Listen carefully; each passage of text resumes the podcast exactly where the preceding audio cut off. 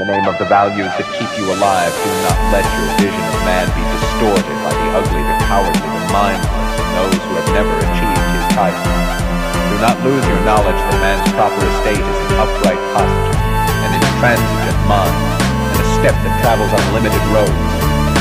Do not let your fire go out, spark by the spark, and the hopeless swamps of the approximate, the not quite, the not yet, the not at all. World you desired can be won. It exists. It is real. It is possible. It's yours.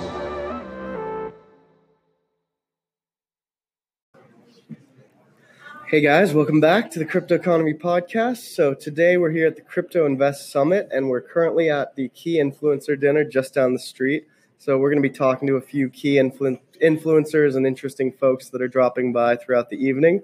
Uh, and I wanted to get us started off here by talking to one of our first guests. So I wanted to ask first, what have you sort of seen at the Invest Summit, and also what is this dinner, and how are you a part of it? Yeah, so uh, Crypto Invest Summit definitely definitely a great event so far. Um, seen a lot of people, you know, really implementing the whole uh, AI aspect of blockchain and you know, trying to integrate that into everyday blockchain solutions. Um, you know, met definitely a lot of interesting people, and it's just cool to kind of see, you know, the perspective of you know different quote unquote influencers in the space and quote unquote OGs. Uh, definitely hearing their perspective on you know the current state of blockchain and where we're headed as an industry. So um, really just all the synergies at the event were amazing. Lots of great people, like I said, and uh, yeah, I'm really excited for the future of this industry. What was the most interesting thing that you've seen so far? The guy was walking around with his big color board and I've seen him at a few events, and he was talking about it being an actual wallet, just the colors and the different you know pattern of the colors, and they're all primary colors and stuff. And um, now he's he's talking about creating an actual Vegas uh, casino style place that's integrating blockchain technology into gambling, and uh, it's definitely a very interesting concept, just the way he's presenting it to people. But um, you know, it's kind of a humorous thing, but also you know in terms of interesting projects. I mean, seen a lot of people, you know, integrating like chats with blockchain, and you know, since the company, they're um, they've got a good approach on you know, kind of like keeping people's data secure in terms of chats. So instead of like Facebook Messenger stealing all your information, you're actually chatting peer to peer, and that's how it's going to be. So, so the decentralized internet trust starting to come together with some of these dApps. That's interesting. So for this dinner, what it, who are some of the people you expect to see coming through? What are their backgrounds, and uh, what do you what is the purpose of the dinner itself? Yeah, so we'll start with the purpose. I mean, really, you know, the reason we throw these is to just bring people under the same roof. Uh, we're all, you know, here for the same reason. We we want to see blockchain um, being used throughout the world. So really it's all about you know coming together and just having little masterminds like this where people are able to meet each other and you know who doesn't enjoy some good food you know good good food brings people together and um, you know so we're really good about curating an audience mostly comprised of crypto whales and key influencers in the space but you know also a lot of crypto uh, guppies attend people just looking to learn about blockchain and you know how they can get involved or just learn about it in general and what the future of blockchain might look like for them. So it's just a good good experience for anyone anyone in general to you know come by get a little taste of blockchain um, potentially you know win some some crypto tokens in the process and eat some good food. Yeah so who are some of the people who you've been most excited to see come through some of these whales that you talk about or some of the companies that they might represent. Maybe you don't have to name names but what are some of the big companies and uh, projects that make their way through these dinners? Um, definitely you know some of the just the original people that were spreading the word about crypto have taken a lot of interest in uh, in what we're doing, and you know a lot of them have expressed their you know support in us just through you know referring different companies our way as sponsors, and you know by attending our events and also putting out a good word, whether it's on their websites, whether it's in their email blasts, and um, yeah, it's just cool to see you know us making an impact in the crypto space in a positive way just by bringing people together and you know kind of just synergizing and sharing ideas. So, who is hosting these events and how can people get involved who might be interested in getting involved? So, Crypto Dinner Club was originally started by Chris Champion, who is the total crypto boss. He's one of the quote unquote OGs, totally killing the game. Um, Chris does lots of um, fundraising for companies. He's raised over $300 million for just several different companies and um, just super great guy all around. But uh, he's the founder of Crypto Dinner Club, and he's the one who is in charge of you know deciding where we're going to throw events and stuff like that. And then that's where people like me come in and just make sure you know we get the audience there, we get the sponsorships, and um, and yeah, I got to make sure you know we have chocolate covered strawberries. there you go. That's a must. So where are some of these events going to be held in the near future? Yeah, so we have you know of course the LA Key Influencer event tonight. Um, on the 28th, we'll be heading to Puerto Rico for Restart South. We're the official opening dinner of that. Um, in case you were wondering, Restart South is Brock Pierce's event down there. And then um, November 5th, we'll actually be in Austin, Texas. November 10th will be our flagship dinner, which is a dinner we're hosting at NASDAQ. And then um, November 10th will be in Tokyo, Japan. And those are just the ones, you know, coming up in the next two or three weeks. So, um, but yeah, we'll have a lot of dinners in the States and also in Asia. So. Awesome. Well, I'm excited to see where those go, and hopefully, I can attend a couple more. So, thanks for man. dropping by, and we're going to be talking to a lot of interesting people as the night goes on. So, stay tuned. it. All right, we're back with our second segment here. We're here with Sarah Austin, who's the co founder and CMO of the Soma Open Network, which is a messaging platform. Uh, and so we're going to get started with a little bit of background about the company. So thanks so much for being here. Thanks so much for having me, and I'll tell you a little bit about the background of the company. Soma is a messaging platform and social media application that's on Android and iPhones, and we we grew to success and user base through telling people to get off of WhatsApp. Now, this became particularly impactful when the UAE told all of their users they have to get off WhatsApp because they banned WhatsApp in the region. Hmm. And we took advantage of this through our marketing and we pushed Soma as a replacement. It worked. Within that month, we gained 10 million users. Oh, that's no joke. yes. And then from there, it grew. So it, at that point, it became word of mouth marketing, and it was just completely organic. We did very little marketing.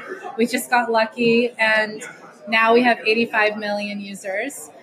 We have a very engaged daily active user base at 6 million daily active users. And, you know, I have to say thank you to Facebook for the success of my application in terms of user base.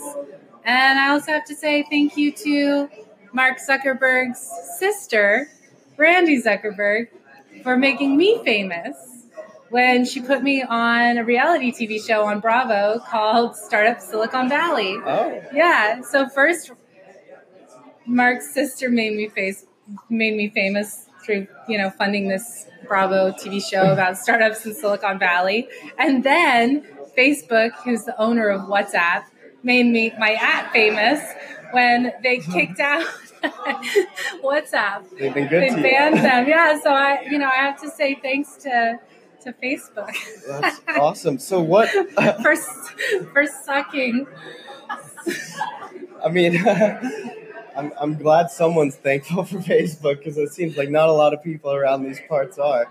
Um, so, what would you say makes Soma different from a WhatsApp or a Facebook Messenger? We care about your data and we're not going to violate your data rights. You know, everything is being owned.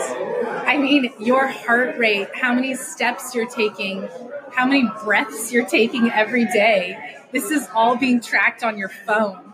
You know, it's not just the conversations that you're having with your voice calls and your text messages and you know that they're taking your data, selling your data, making you watch ads and and profiting off of you, but they're not paying the users anything.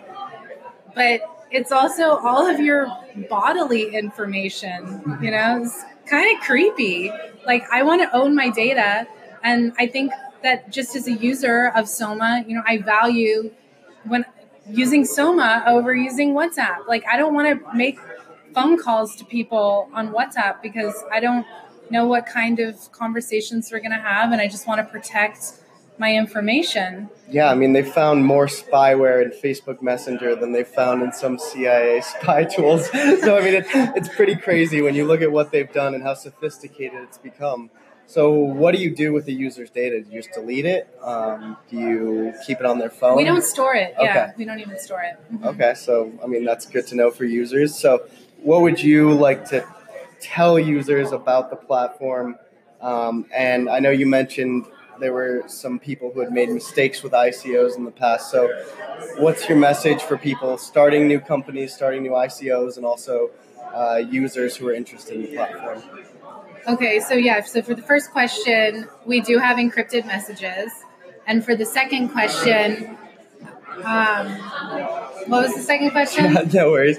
Uh, I, you talked a little bit before we started about how 2017 was the year of the ICO, and now we're in the year of the, the DApp. So, what do you think is? No, no, no. Okay, I said. Okay, yeah, so yeah, it's our do it in your own conversation. words, please. Yeah. so the 20 the 2017 comment was 2017 was the year of the ICO. 2018 is the year of realizing the mistake.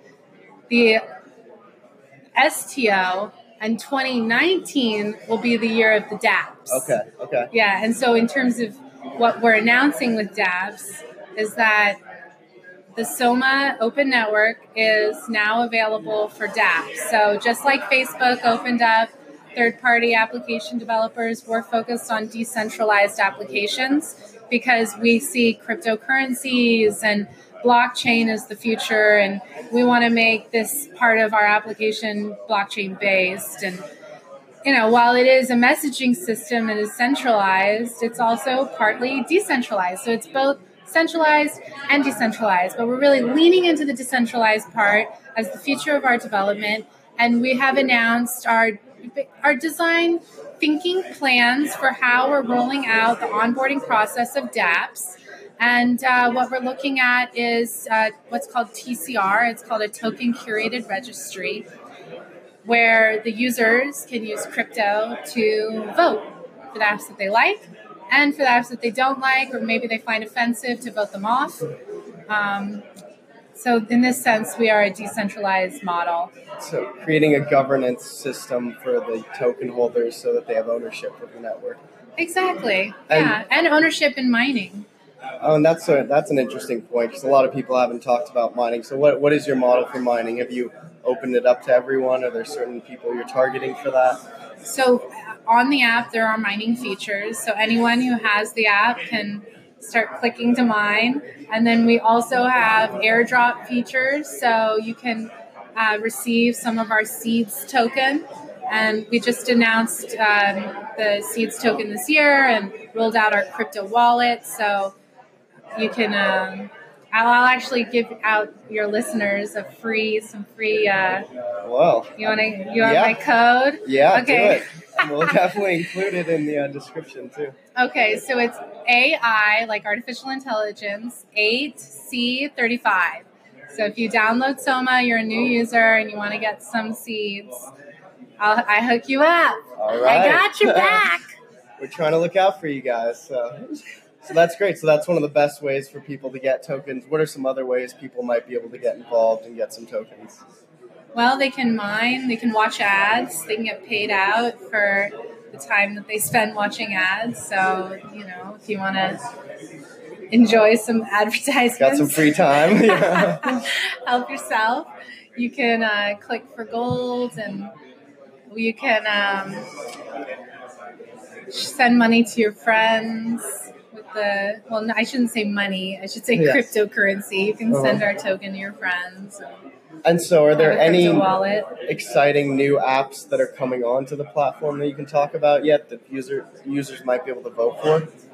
So I can't talk about the apps in terms of naming them, but I can talk about the games. There actually are some entertain entertaining DApps out there in the gaming space, and I've played some of them, and they've got great graphics and um, great game theory, and I find them really entertaining. You know, stuff from uh, car, car racing to cards, playing cards, and um, you know, just kind of the Mario Brothers type of games. Like Uh-huh. I'll find myself playing them if I'm bored, and Yeah. they can be quite addictive, actually. So, um, if if that's something that you're into, then yeah, I think that you'll enjoy the the DApps coming out in the entertainment and gaming space. Great. I mean, is there anything else you wanted to summarize with? Uh, any parting messages or anything we haven't gotten to? Yeah, sure. Just that we really care about women empowerment and um, we want to increase our our user base with women and so we're focused as well on um, providing more features focused towards our our women audience and um, particularly in the middle east i think that there's great potential for women empowerment using these crypto features figuring out how to diversify a portfolio and making investments. You know, you vote with your wallet, and when you have more money in your wallet, you have more power, you have more of a voice. So I hope to bring more of a voice to women in the Middle East. Yeah, making all these things accessible just makes people more free to make their own decisions. And yep, yep, yep. You're right. right. about that, my friend. well, thank you so much for being here, and thanks for listening, guys. We'll bring you another one shortly. Hey guys, I'm here with Alexandra Karpova. She is the CEO and founder of Crypto PR Lab, and she's one of the speakers at the Crypto Invest Summit. So thank you so much for being here. Yeah, hi Aaron. Thank you so much for inviting me. Uh, yeah, I am a founder of Crypto PR Lab. Uh, we are a boutique PR agency focusing on blockchain and crypto, and we worked with a lot of interesting projects. Some of them are Dececo, which is a, a platform for issuing and tokenized securities. We also work with Crypto Invest Summit, helping them with uh, PR and ticket sales, Futurama, work with World CryptoCon, and many other amazing projects and conferences. So very happy to be here. So, what are some of the things you've noticed in the PR industry that have changed in respect to crypto in the last year or so? Yeah. Uh, first of all, you know, we're kind of entered in a little bit of a bear market. So the rates that you see that PR agency charge and all the consulting agency charge they completely definitely changed. And there's a lot of I, I see a little bit of skepticism about uh, pr i see some of the companies that has been born and created during this process they haven't delivered. And we decided that we need to change that. So me and my co-founder masha we realized there's a lot of missing gaps in good solid pr agencies in the space that focus on creating solid content and publishing it not in the paid or random media in unknown uh, media spaces that nobody knows about. We actually work with one of the top writers in the space who work with the top outlets, media outlets in the space, and we really focus on quality and delivering to our client, to our clients to their liking and building a solid strategy as opposed to just writing random articles some of the other PR agencies do. So we very we take a big pride in how we serve and our clients and how we deliver products. And so that was one thing we did. We had a news site and we had lots of people approaching us to pay us to write articles. So how do you differentiate yourself from some of the smaller PR firms, I guess, that are just sort of spewing out whatever publications they can get published? So, how do you work with major publicators to make sure the quality is uh, is up to par while also making sure your clients are getting, you know, the right PR for what they need? Absolutely. So first of all, I would never take any paid media. None of the uh, solid reporters and journalists in the space are not allowed to take any yeah. any money for it. So we never we never do that because it val- it, it basically evaluates the ethics of journalism, and we are all for real and solid journalism. Uh, I think it's extremely important. What we do, we create strategy for our clients. We don't just tell them right away, "Oh, we take this much money from you guys, and we'll put you in Forbes or whatever you want to be." No, we don't do that. We create organic growth for our clients. We start you off; you're super new, you don't have much exposure. We start you off a little lower. We, we get your news we get you out there. We're starting slow but organically. And once you become more famous, once you become ready for tier one, we put you in tier one. And we always make sure that it's organic in a way that journalists reach out to you because you're out there and you we create a lot of buzz. So they want to write about you as opposed to us going after them and pitching them our news. So that's extreme. There's a big difference between when you made it and you start getting a little a lot of organic exposure by real reporters and journalists as opposed to just like paying everybody whatever they're asking and it's super obvious when it's done or some of the PR agencies that I noticed, they just write some one press release and they just copy and paste it all over the media. It's just like one article without a change. We don't do that. We always create content. when our writers to think and really learn about your product and really create an article that makes sense and that's interesting to the readers. And I think that's extremely important to have a real organic uh, PR for your project. And all of those shortcuts, they will really backfire to the projects, to the writers, and we're against that. We always promote organic growth and solid exposure from your projects to the world. And so, you know, from the world is a key statement. So, geographically, where most of your clients located, and how do you tailor your services based on the markets that they're in and the markets they're trying to penetrate uh, on a worldwide basis. Absolutely. Um, our, our clients are pretty international. Uh, we have clients from the United States, from New York, from San Francisco. We have clients in Switzerland, Lithuania. We have in some Asia and China. Um, and it really depends a lot. So, one of the biggest markets for PR we found is everybody wants to have international exposure through American media, uh, such as famous tier one as NASDAQ or Forbes or Entrepreneur or Yahoo, uh, Business Insider, Yahoo Finance. It's all American mm-hmm. media in a way. Uh, so, most of our project approaches specifically because we're very strong in US media we're also very strong in European media, and we do partner with a PR agency that works in Asia. So we are basically tailor um, a PR and the way that media works and appetite for media based on the region. But we're very international, and we can definitely take clients from all over. And so, do you focus really on traditional media, or is there some emphasis on social media and other sorts of advertising? Uh, how do you balance that as far as the importance of it? Absolutely. We actually have two very solid partners. One of our partners is Day One Venture. Uh, I'm sorry, not Ventures. Day One Productions. So they are focusing on it's it's a production company focusing on creating visual content for projects. They create beautiful videos with um, with interviews, and it's a very effective way of telling the story, what the project is, meeting the founders, seeing them, hearing their story. How did they get there? What are their goals? It has a much better effect just sometimes reading an article because all of us have different ways of learning. Somebody listens, somebody reads, somebody has visual memories. So we try to do it all together. Uh, so once we create that video, we also PR the video as well. Like I said, we also write articles and distribute in traditional PR, and we also partner with community management company called Maze. Uh, basically, we also work on the social media aspect, the Twitter, the Reddit, the Telegram side, so all of it combined, we want to make sure you have maximum exposure with all sorts of uh, angles. Full service, yeah. yeah ex- exactly, full That's service. important, yeah. So, what are some of the biggest pitfalls you've seen with other PR agencies in the market where they really haven't been getting it right, in your opinion?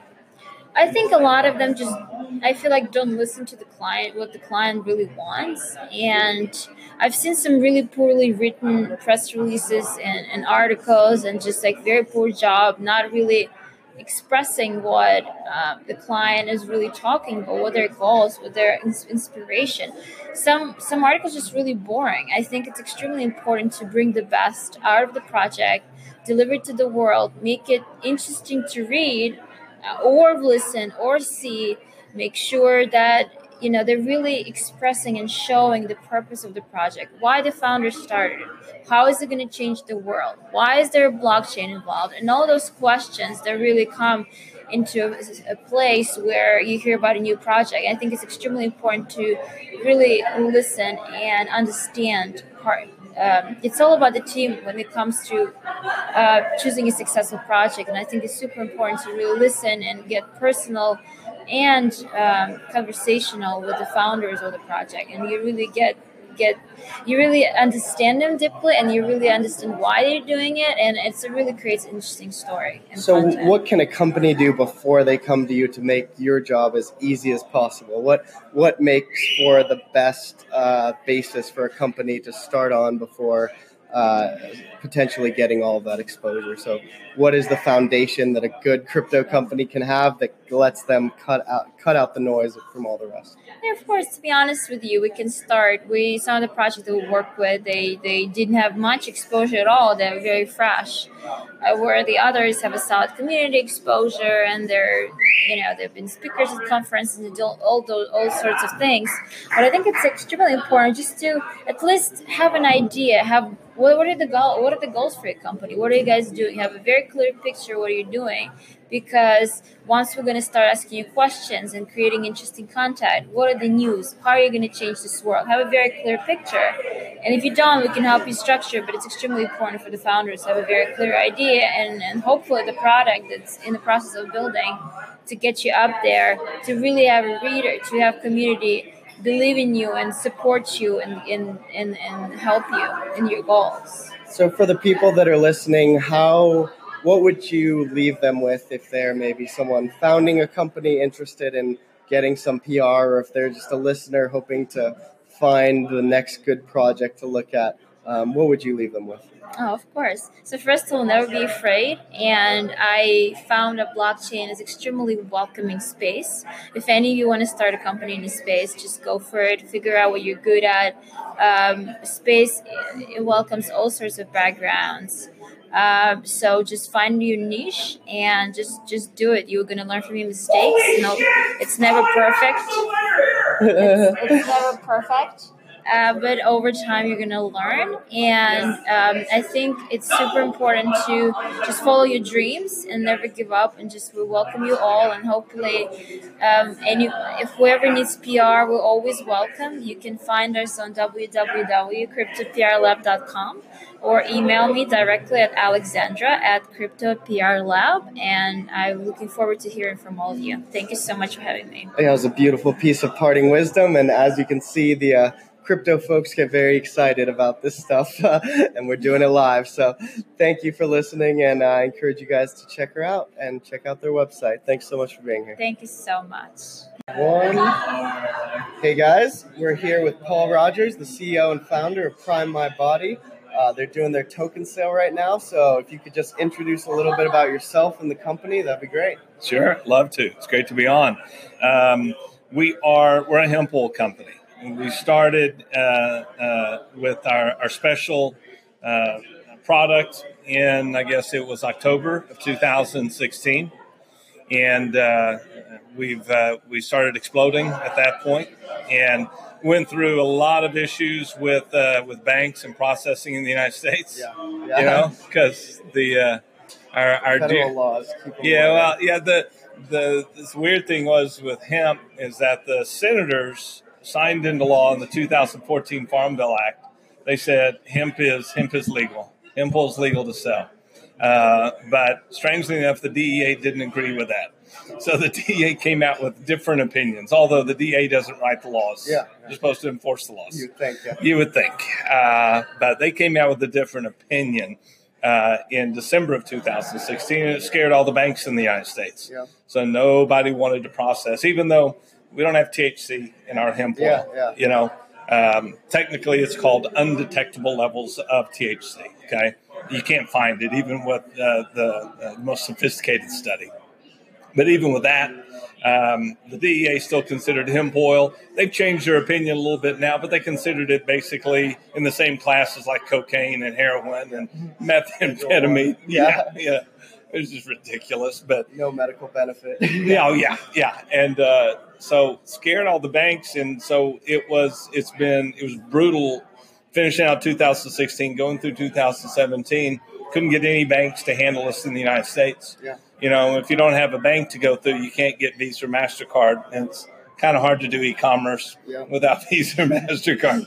Uh, so we had to we had to really hustle. We had to find banks in Canada that would that would work with us, uh, Mexico, um, the UK. Mm-hmm and uh, it took a, a, lot of work. We, we, were still able to do uh, around 20 million in sales in 2017 through all of that, um, but they still consider us high risk. So we pay higher fees than most people do. Uh, even have to deal with reserves still, and that is what uh, got us motivated to look at um, creating our own token, um, which I can talk about how the token will will help solve, especially the merchant issues initially. It'll at least give people a great option.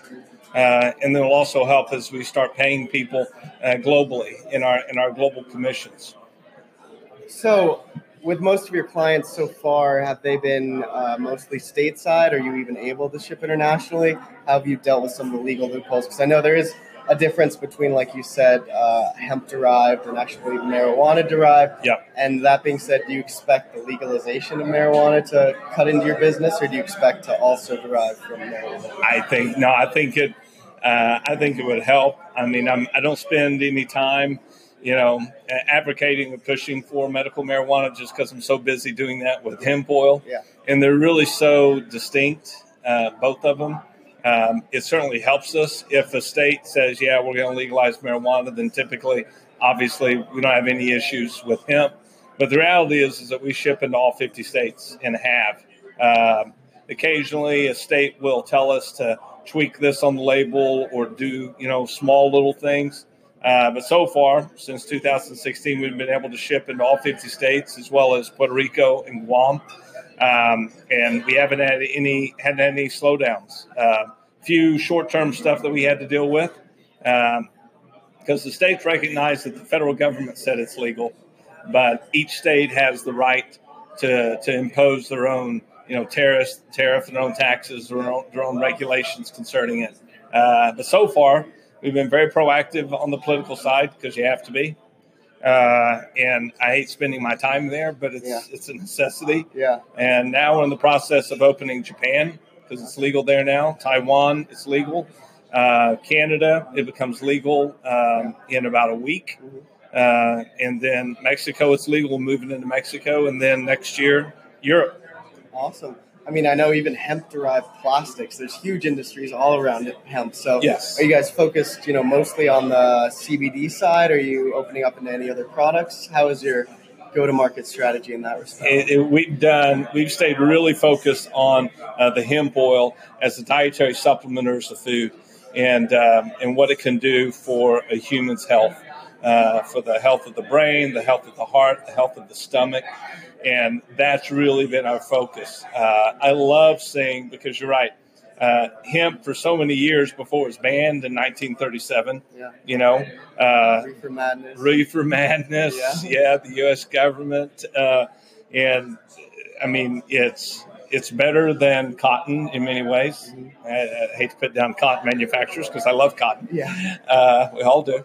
Uh, but it's amazing for clothing. You're right. It's uh, it's amazing what you can all the various uses of, of hemp.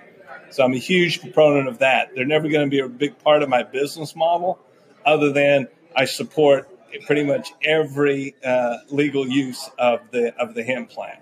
So, tell us a little bit about the token. How you came to that conclusion? Were you considering other things prior? Um, what led to that decision? It was really looking at a, token and crypto as a form of currency that we could use uh, instead of or uh, beside Visa or Mastercard to give people uh, an option.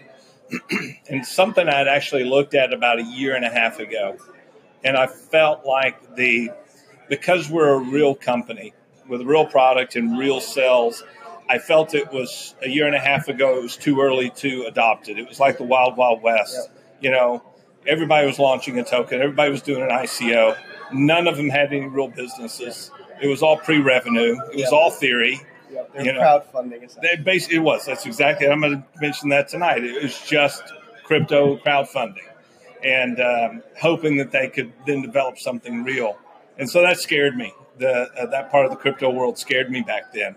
Uh, but then I started looking at it again, probably about eight months ago, and I saw that a lot of those had gotten weeded out, and the crypto market was starting to mature and wanted to move into more of a, a stable environment. And you had institutional investors and Wall Street looking at it, and Goldman Sachs, and um, I just felt that it's a time to one launch our own token instead of latching on to other crypto. I mean, you could use Ether or Bitcoin Cash, but instead of just doing that, felt it's an opportunity to brand our own token um, and do a private sale for our affiliates to purchase the token, and then they can use that token to purchase product. And then I also in 2019 will start using crypto to pay commissions to people on a global scale.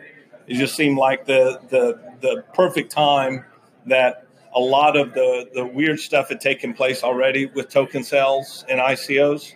It seemed like a great time for a real company with real product, with real revenue, with real structure to come in and embrace it. Not like the crypto world needed me to embrace it. Not at all. It yeah. didn't. It'd be just fine on its own. But for me, um, it looked like this uh, token could really help us solve a lot of problems. And it can open up investment to an entire class of people who, in an IPO, probably wouldn't have had access. They're not the first in the door, but with Reg A, you have all these people who can actually get in the door. So, you know, ICOing more like an IPO, I think makes a lot of sense. So, when you were talking about creating the ICO, are you doing a securitized offering? How did you navigate the regulatory landscape? I spent a lot of time doing that. Um, because since we did have a real company with real revenue, uh, I didn't want to do anything to endanger that. Yeah. Um, and so we looked at all of them. We looked at the, uh, well, it hadn't even really been established yet, but the ever changing laws regarding uh, security tokens. Um, that scared me, you know, because they could change their mind. I know that firsthand because I've actually been president, uh, part of taking a, a company that I retired from in 2008. We took it onto the NASDAQ. And so I know the publicly traded world pretty well. Uh, I was president and I was always focused more on sales. So I'm certainly not the finance guy, but I know, I know going public pretty well. And I also know that Sarbanes Oxley would add 150 pages to every quarter that we had to do yeah. audit Uh, and so for our 10Q to complete that in our 10K, even in the highly regulated world of being a publicly traded company, the rules are constantly changing, and it's grossly expensive uh, to to live in that world. Yeah. Um, about three and a half million for most companies that are on the Nasdaq on a yearly basis, which is stupid. Um, so we looked at security and didn't really feel that we fit the model of security. We looked at utility. We're not a utility token, so we decided that we felt that we could defend uh, ourselves as an asset backed token. Because we're doing a private sale, because we're not taking fiat, not taking dollars, um, the, the, the affiliate will purchase it, uh, and the, at a minimum purchase price is uh, one ether. Um, and that, that token was then going to be used specifically for buying the ability to buy product and the ability for us to pay commissions and being tied to a real company with a real product that people could touch and feel. Uh, a lot of lawyers came back and we determined, okay, this is this is the definition of an asset-backed token, as opposed to a security or a utility. So, what would be your parting message for people who are listening? Would you like them, you know, to buy tokens, to check out your products? You know, what what is your primary driver here? And I always say that we're a hemp company not a token company. Um, I mean, I'm not a crypto company. I'm not. Um, you know, we're developing our token to solve some serious needs. So, first and foremost, Iron Hemp Oil is changing people's lives. So, become an affiliate to to try it. You don't have to build a business, but become a customer. Use the use the product. I'll try some. yeah, it's do do that, and then if you choose to participate in the token, the token sale starts on November 21st. You have to be an affiliate to do it. Uh, then great, uh, come on board, purchase the token. Uh, but first and foremost, get some hemp and see what it'll do for your life.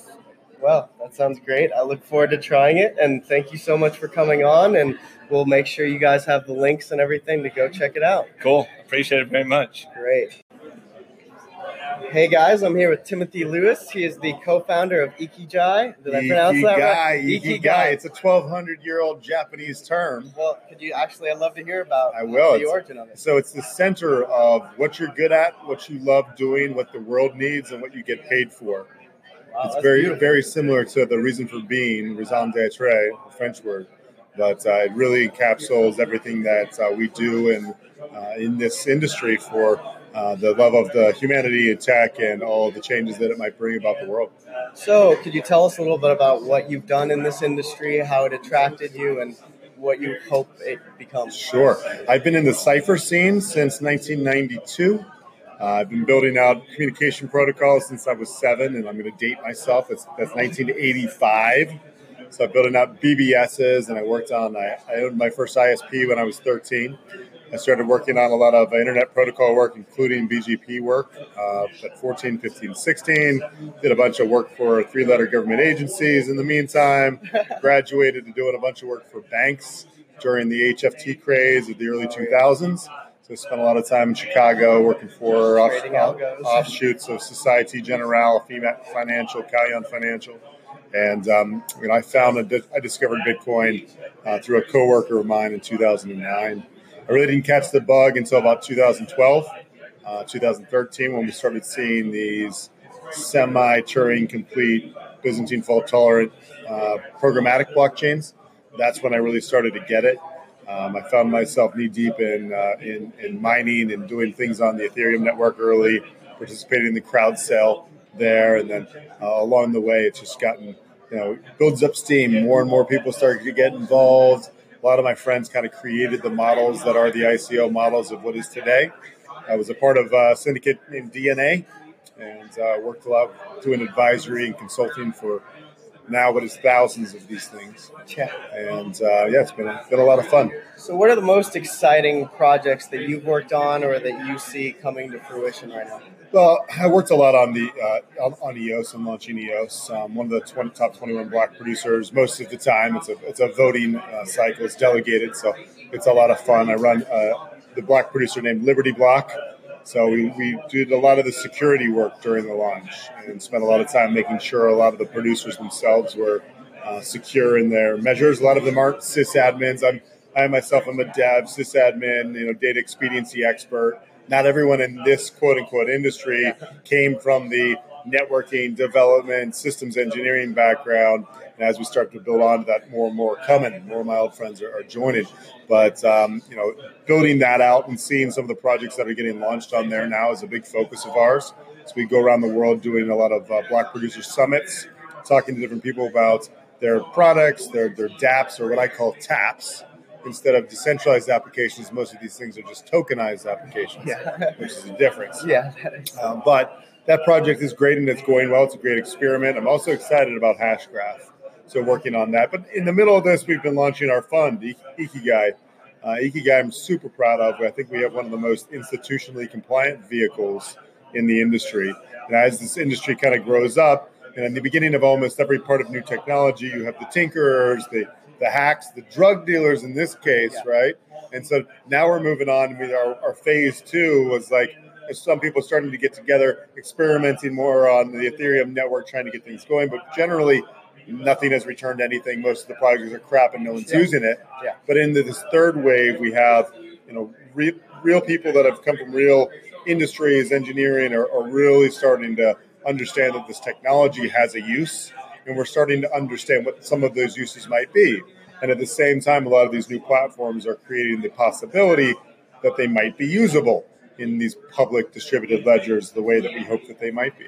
So getting in behind some of those projects and working on all of those things is what drives me right now. So how has your technical background prepared you for some of the investments you've made, and yeah. also, you know, how has it helped you uh, decide, you know, which horses to bet on and helped you, I guess, understand the nitty gritty that most people don't? What are most people getting wrong in that? No, so I think that uh, you know, being a dev first and foremost is the, the, the, best tool that you can to understanding new technologies. Right? When we're when we're developing, we, you have to understand the underlying aspects of, of the developer, being able to read code and see whether or not they're a stopping developer, whether or not yeah. they they, they, there's a depth to their content. There's a fork that innovative, you know? Exactly, and they're not. Yeah, know? exactly. And, and, copy paste. Exactly, copy pasta. That's all that it is. And, and ultimately, you know, seeing those during the attack of the alts, it was all garbage. Not seeing much real innovation other than things like Monero and Dash, or there were a couple of the quote unquote cryptocurrencies that I think were interesting. But now that we have these semi Turing complete programmatic blockchains,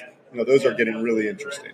Uh, and seeing some of the really great dev teams that have been brought on, especially seeing it from all around the world. Now I get to go out and go find dev teams in Ukraine, in Seoul, Korea, in Singapore, in Hong Kong, in Shanghai, all around the world, and being able to connect with them as someone who understands problems that they've had before, want to solve, or move on.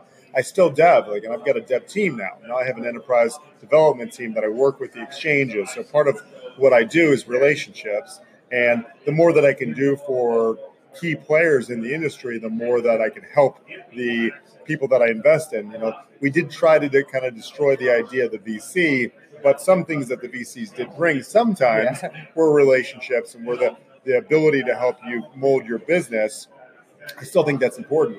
So working along those lines as a developer, I can relate to the developers, understand needs from the developer, but also from a businessman, I can now uh, understand the needs of the uh, exchanges and different key players within this atmosphere and being able to place people together is what I specialize at. So, what are the biggest problems that you've seen that you would like to invest in that have yet to be solved? That you see the biggest barriers? Uh, well, no one's using any of the shit. We got to get off of the PKI infrastructure, right? Yeah. So.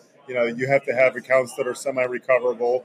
Different networks are going to be useful for different things. A lot of people, again, I am not a maximalist. I stopped being a maximalist sometime in 2012 um, and the, the idea that there's a winner take all, I think, is ridiculous. Um, so you know, you're going to have it's a good idea to have experimentation. Getting over as an industry, getting over the we have this this this brutal loyalty to one chain, yeah. whatever it is. We got to get over that. Yeah. You know, so that's one thing that's holding everybody back because there are who knows like you know if you were looking in 1991 you'd have thought CompuServe was running the world because they had the network that everyone was using because no one had been using everyone had come from Prodigy and jumped on CompuServe, and it's like that's the new thing; it's going to last forever. Yeah. And then came AOL, yeah. right? and AOL was this massive engine that everyone was using. So the protocols are not done yet. Yeah. You know, some of them will stick around forever. I mean, ideally, Bitcoin is something that we can all corner on, and yeah. it's really the only true currency. So I yeah. really do hope that that's the one that really does permeate and stay. Mm-hmm. But aside from that, maybe one other privacy coin there are going to be many of these utility networks that pop up. And so we don't know which will be the ones that people use. They won't always stay in favor, they'll always be around. But I can see different networks being different good for different things. But hopefully, everyone else is smart enough to use all the networks and understand the thing that they're building might have some get some influence from other networks. So, what would be your parting wisdom to the amateur investor who's coming into this with very little technical background and maybe very little investing background? Stop investing in tokens. Yeah. Okay. Start investing in equity. Um, I think that's the only responsible thing, or a, a shared uh, aspect of both of them. You know, we're about to go through the onslaught of the STOs. Don't get afraid when things aren't decentralized, because we're not going to be decentralized for a while. Period. We're going to go through this area of permissioned networks, and that's going to be okay. It's, but I think of this as as the Trojan horse approach to destroying every government in the world, and that's yeah. the ultimate goal, yeah. right? But we can't go out and tell them that's the goal we have to play nice with their regulators, allow uh, us to create systems that fully match their regulatory parameters and think that everything's okay. And then five years later, don't worry, we'll fuck them up. yeah. There will be there, there will be uh, cross chain actions that they can't stop, and we'll yeah. be able to uh, do all the things that we want to do. It's going to take a while, but uh, as as an investor, uh, if you are an investor, you know, again, try to add value. Uh, don't just invest in tokens. Tokens, uh, for the most part, are going to fail. So try to make sure that you're working on equity pieces. Try to make sure that you're uh, demanding some responsibility from your engineering teams. I think that's important. And uh, try to make the connections for the engineers that they find useful. Perfect. Well, is there anything you'd like to end on? Any shameless plugs? You know, I guess vote for Liberty Block. I'm not sure if I'm allowed to plug ikigai.fund uh, but uh, yeah, legally, I'm not sure. Yeah, so okay. we'll have to we talk to the, we'll have to talk to the people, yeah. make sure. Only because no public solicitations, right? But it, it's uh, for accredited investors. It's a really it's interesting thing that we built. I'd say this: Google Ikigai Hedge Fund. So go check that out. My, my partner Travis Kling is a beast. My partner Anthony Etman's a beast. And uh, yeah, I think 20 the end of 2018, early 2019, we're going to start coming back. These bear markets always happen. We always rebound to bulls. This technology is undeniable. Find the right engineers, find the right projects, get involved. Well, you heard it here first, guys. Thank you so much. Thank you. Anyway, yeah, well, cool. All right, guys. So I'm here with Justin Wu. Uh, Justin, if you could maybe just give us a quick introduction about your background. Awesome. And uh, Justin is the founder and uh, CEO of CoinState. Are you CEO? Yeah, I'm CEO of Okay. CoinState. Just want to make sure. Yeah, so CoinState, we are kind of like a media slash community brand. We're all focused about building brand community and growth for blockchain projects. A lot of people, a lot of projects out there don't really know how to communicate and even like maintain their community. And so we're kind of building more organic ways for these companies, whether it be D apps, uh, some non fungible gains as well, and then looking on beyond with some STOs and stablecoins to kind of help get their message out there uh, as well. So uh, a few other things too, just like hosted the first Seattle Blockchain Conference, Blockchain Northwest. Uh, we had good, good, amazing people there from like Boeing, Amazon, Starbucks, Bittrex uh, come through, uh, and then also hosting another, you know, a few events in Vancouver, BC, uh, a little bit in Portland and Phoenix. So right now it's just heavily on the West Coast, but we're looking to kind of expand it out uh, into kind of areas that are not in the major crypto zones like LA, San Francisco, and New York. I think there's a lot of events over there, but there's a lot of interesting things happening within both the development community and little hubs all around the world. So I always like working with kind of emerging markets and emerging cities, bridge gas, bring people from different regions into those zones to help level up the people locally and just connect people there to help push more, uh, forward with this blockchain movement. So you've done a lot of traveling internationally. You've seen the lay of the land. Yeah. What, what could you say about how things are developing in different parts of the world? Yeah, for sure. So I've been to Nomad since uh, probably like right before Consensus New York. Was in New York for a couple months. Did the New York thing. Uh, take a look and see how going uh, how it went there, and then I went to Asia uh, for three months. Went to like all the major places from uh, you know Singapore, Tokyo, Seoul, Hong Kong, Shanghai, uh, and beyond. And then I make my way over to Europe. But it's been interesting to see kind of the uh, crypto movements all across there, and even in this bear market, there's still a lot of excitement and energy going on. And you're talking about like still super packed conferences out there. And what's different now too is uh, a couple months ago, like Southeast Asia, I'm talking about like Indonesia, Thailand, Vietnam, uh, Philippines. They just discovered crypto finally too, and about blockchain, and they're finally participating, which they weren't here during like even the bull run uh, back then. So to me, you know, it's really exciting to see kind of how each country is reacting. Uh, China obviously banning all the, the crypto events. Japan still putting high regulations. Singapore has regulations, but they're kind of like softening up a little bit.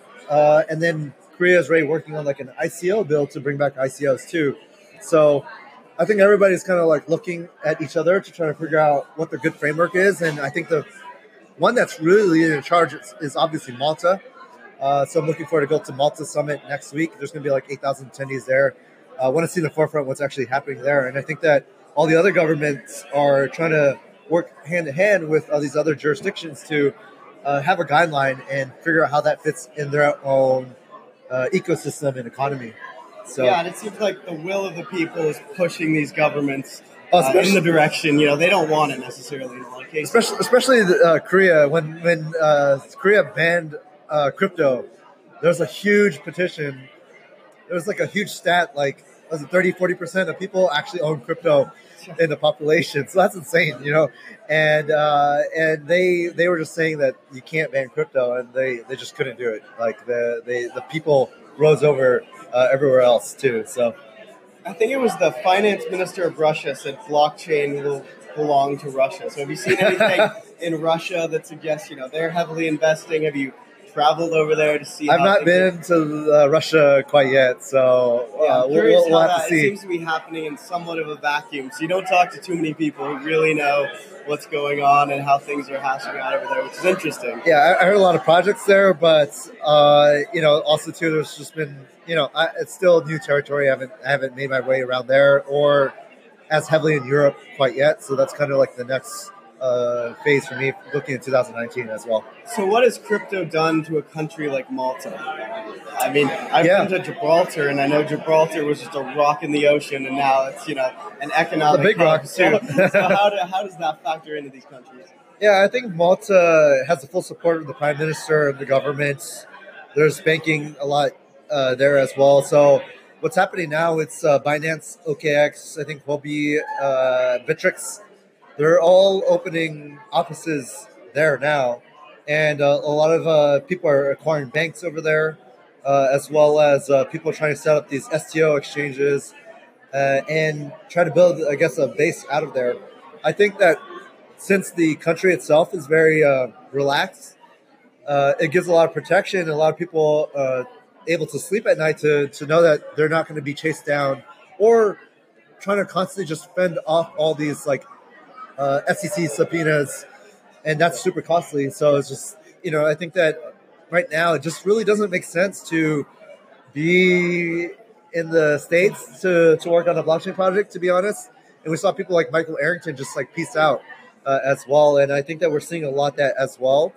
Uh, people moving to if you're going to Asia, a lot of people just doing Singapore, even though it's still not the best, but it's the best kind of choice for now in Asia. Uh, but it's still, you know, still early to say which country is going to be uh, fruitful.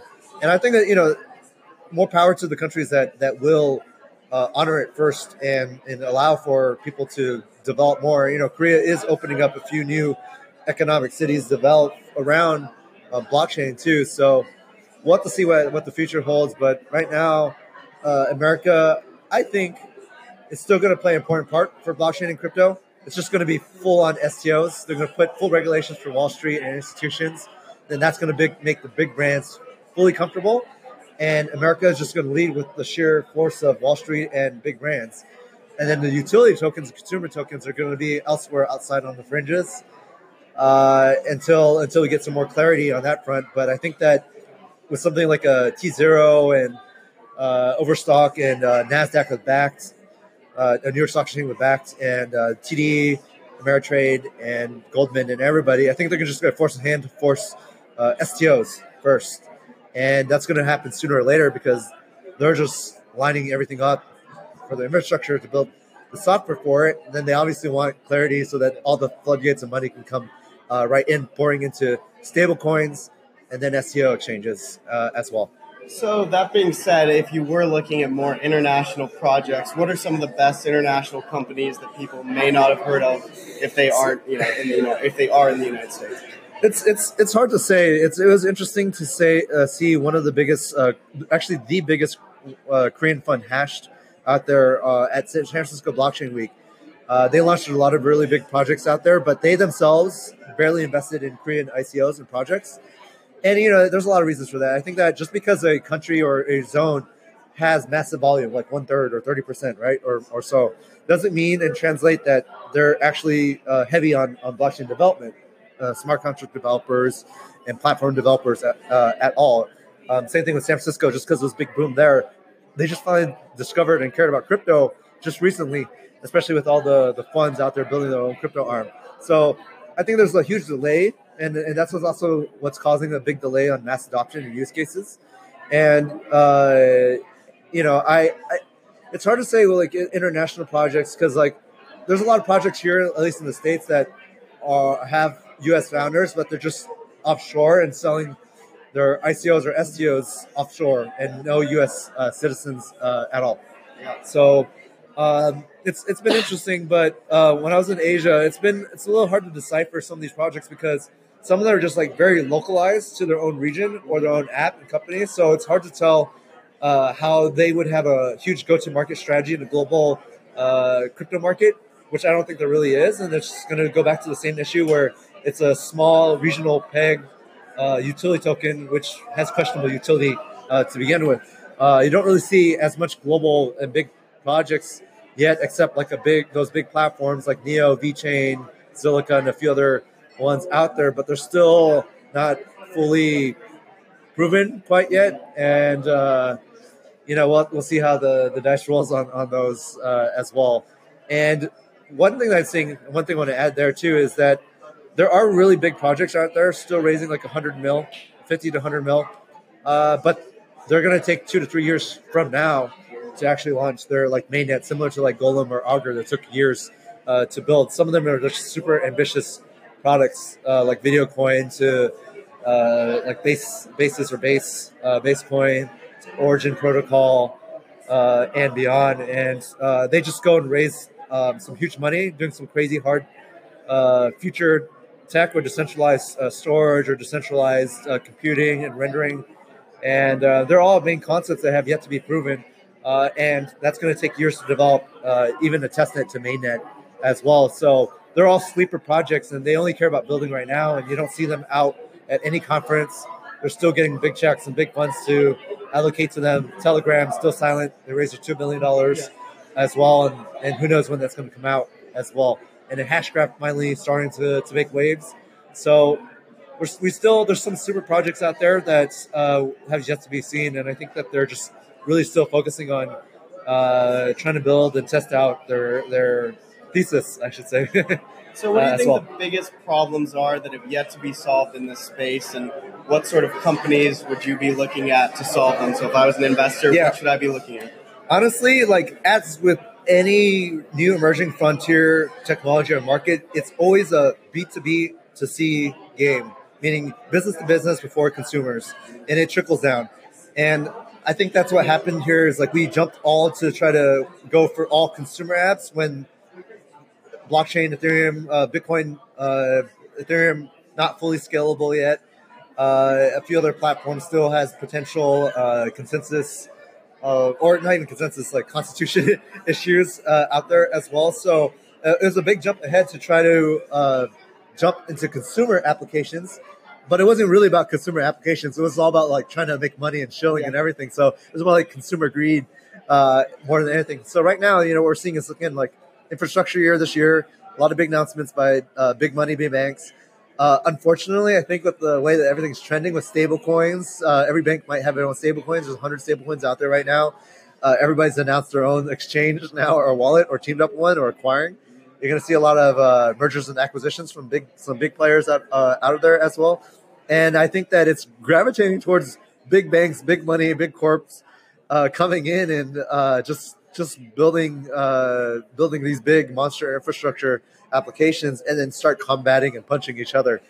Uh, so we're going to see a lot of that, and um, I think that's like the biggest issue is just like we all jump trying to consumer head, whereas we need the infrastructure from some big brands and big players that actually have uh, big money involved or big brands, big customers using blockchain, and now we're finally seeing um, some private blockchain projects actually going to live production, like uh, IBM with Walmart with the food chain and solid tracking that throughout. But what that has proven though is that you can do a whole supply chain blockchain without a token in an ICO and get people to use it. And so that's like the the the, the big kind of uh, illusion that we all thought that you needed a token to actually build the blockchain and you really didn't. And I think that's going to prove that you don't need to uh, think that's at all. bad news for all the smaller And- companies Well, yeah, because like it's proving that you can build a blockchain, and blockchain could prove uh, inefficiencies and, and increase efficiencies, uh, but it doesn't have any real like uh, token economy or token economics per se, or or buy out the yeah, you don't need a. Uh, it's just getting everybody to to, repository and take to to contribute to that supply chain. Obviously, maybe they might want people to stake some sort of. Uh, and have oracles to audit uh, everybody that's part of those uh, chains, but it's yet to be seen. But it just proves that you can still run a blockchain project, and blockchain can help efficiency without an ICO um, or a token, which then kind of screws over the whole crypto side because because that doesn't move the Bitcoin price or crypto price at all, uh, except confidence in, in in blockchain.